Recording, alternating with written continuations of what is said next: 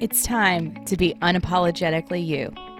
Welcome to the Spitfire Podcast with your host, Lauren LeMunyan, the Spitfire Coach, a certified life and business coach out of Washington, D.C. If you want to go from feeling burnt out to fired up, this is the spot for you. We're talking about the real issues, the real topics that are affecting you at home, in business, in every relationship that you're having. If you have a question, a concern, a criticism, whatever it is, hit us up at spitfirepodcast.com and make sure that you're subscribed on Spotify or iTunes. What's going on, guys? Welcome back to another episode of the Spitfire Podcast. I am your host, Lauren LeMunyan, the Spitfire Coach and Executive and Business Coach based in Washington, D.C., and today we're going to talk about process. We don't really talk about process too much here because it could literally turn into like a 4-hour diatribe and you don't need to fall asleep while you're driving or walking or whatever you're doing while you're listening to the show. But I'm going to give you a snapshot of a resource, a tool that you can use in your everyday life, in your business, in your career, with your team. So today, this morning, I was chatting with a client who is an emerging leader, is really like rooting into their leadership qualities. And we uncovered that there was something sticky where he was loving helping to develop other leaders within his team, but then they would leave. And I said, well, that's supposed to happen. And he said, what do you mean? I said, if you are teaching people how to fly, they need to fly. They can't be cooped up in the nest. And at some point, everyone needs to stretch their wings and try on their own leadership in whatever way that looks like.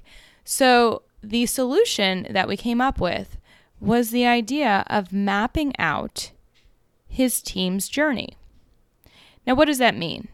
It means that we look at where are those key points? What are those things that we're learning along the way from start to finish, from the point that we are on, the beginning of our journey, to the ideal outcome or that ideal endpoint?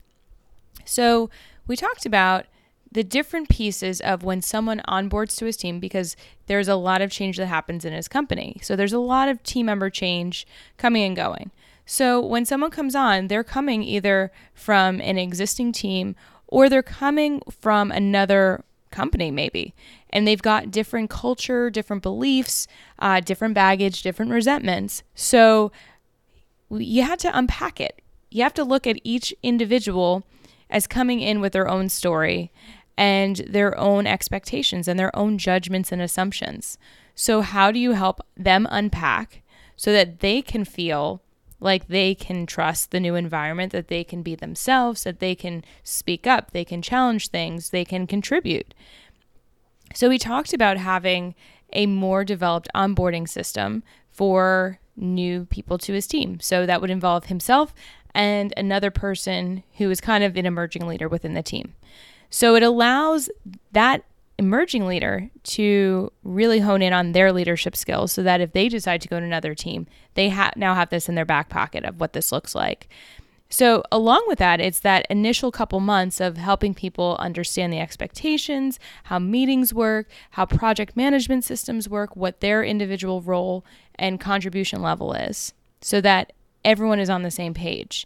I think you've probably heard me say it before that all relationships break down from unmet expectations. So how great is it that at the beginning, everyone is on the same page with the expectations of that role and their level within the team, not their level of their title, but where they are as far as experience in different ways of doing things. Where do they shine and where do they maybe need to get some assistance or delegate away? So along with that, it was, what are the things that each person needs to learn, needs to try out in order to help them feel like they're a more well-rounded team member? Does that mean that they're switching different projects? Does it mean that they're shadowing? Does it mean that they're doing more self-reporting and rating of where they think they are? And having those pre-assigned times of check-in with expectations of what we're going to talk about. So everything along the way has structure, but within that structure is flexibility. And there's also a very clear line of intention of each different stopping point, each kind of roadmap or exit sign or whatever it is, that road mark on the way and the journey is giving you kind of a list of things that while you're here, this is what you will be learning. And this is why. So it's always creating that what and why experience.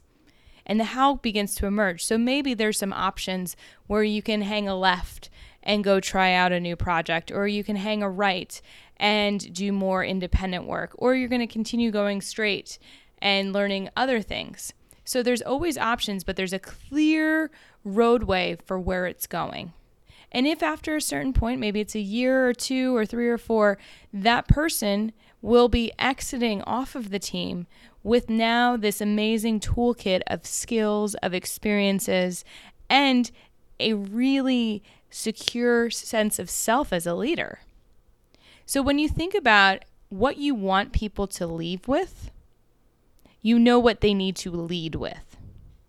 So leave, E-L-A-V-E. So when they're departing from the experience with you, whether they report to you, they interact with you as a vendor, they're part of your team, what is it that you want them to walk away with?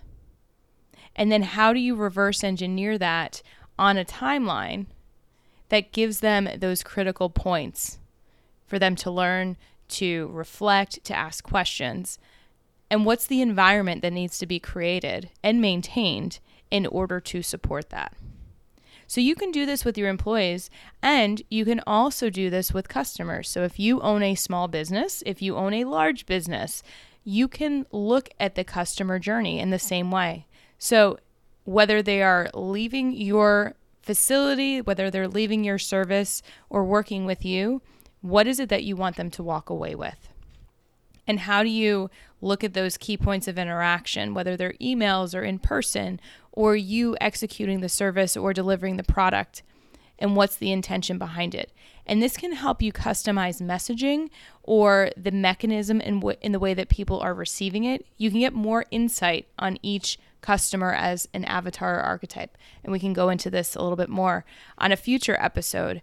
But think about the average person or that ideal person. What is it that you want them specifically to walk away knowing, feeling, seeing, that they're going to go and rave about to someone else? And then what are those things that are currently working towards that or maybe working against it? So everyone has processes, but we don't always see them. So get out a blank piece of computer paper, get some markers, start doodling away. Get some post-it notes so you can move things around. But this is an opportunity for you to get really creative and really insightful into your own process to find out what's working, what's not, and what needs to be added or changed. So I hope this was helpful. If you have any questions, hit me up at lauren@spitfirecoach.com or on all of these social media channels on Instagram, Facebook, Twitter, all that jazz. Make sure you're subscribed. And if you have a question that we haven't covered, make sure you send us an email, and we hope to see you on another episode. So all those Spitfires out there, keep being awesome.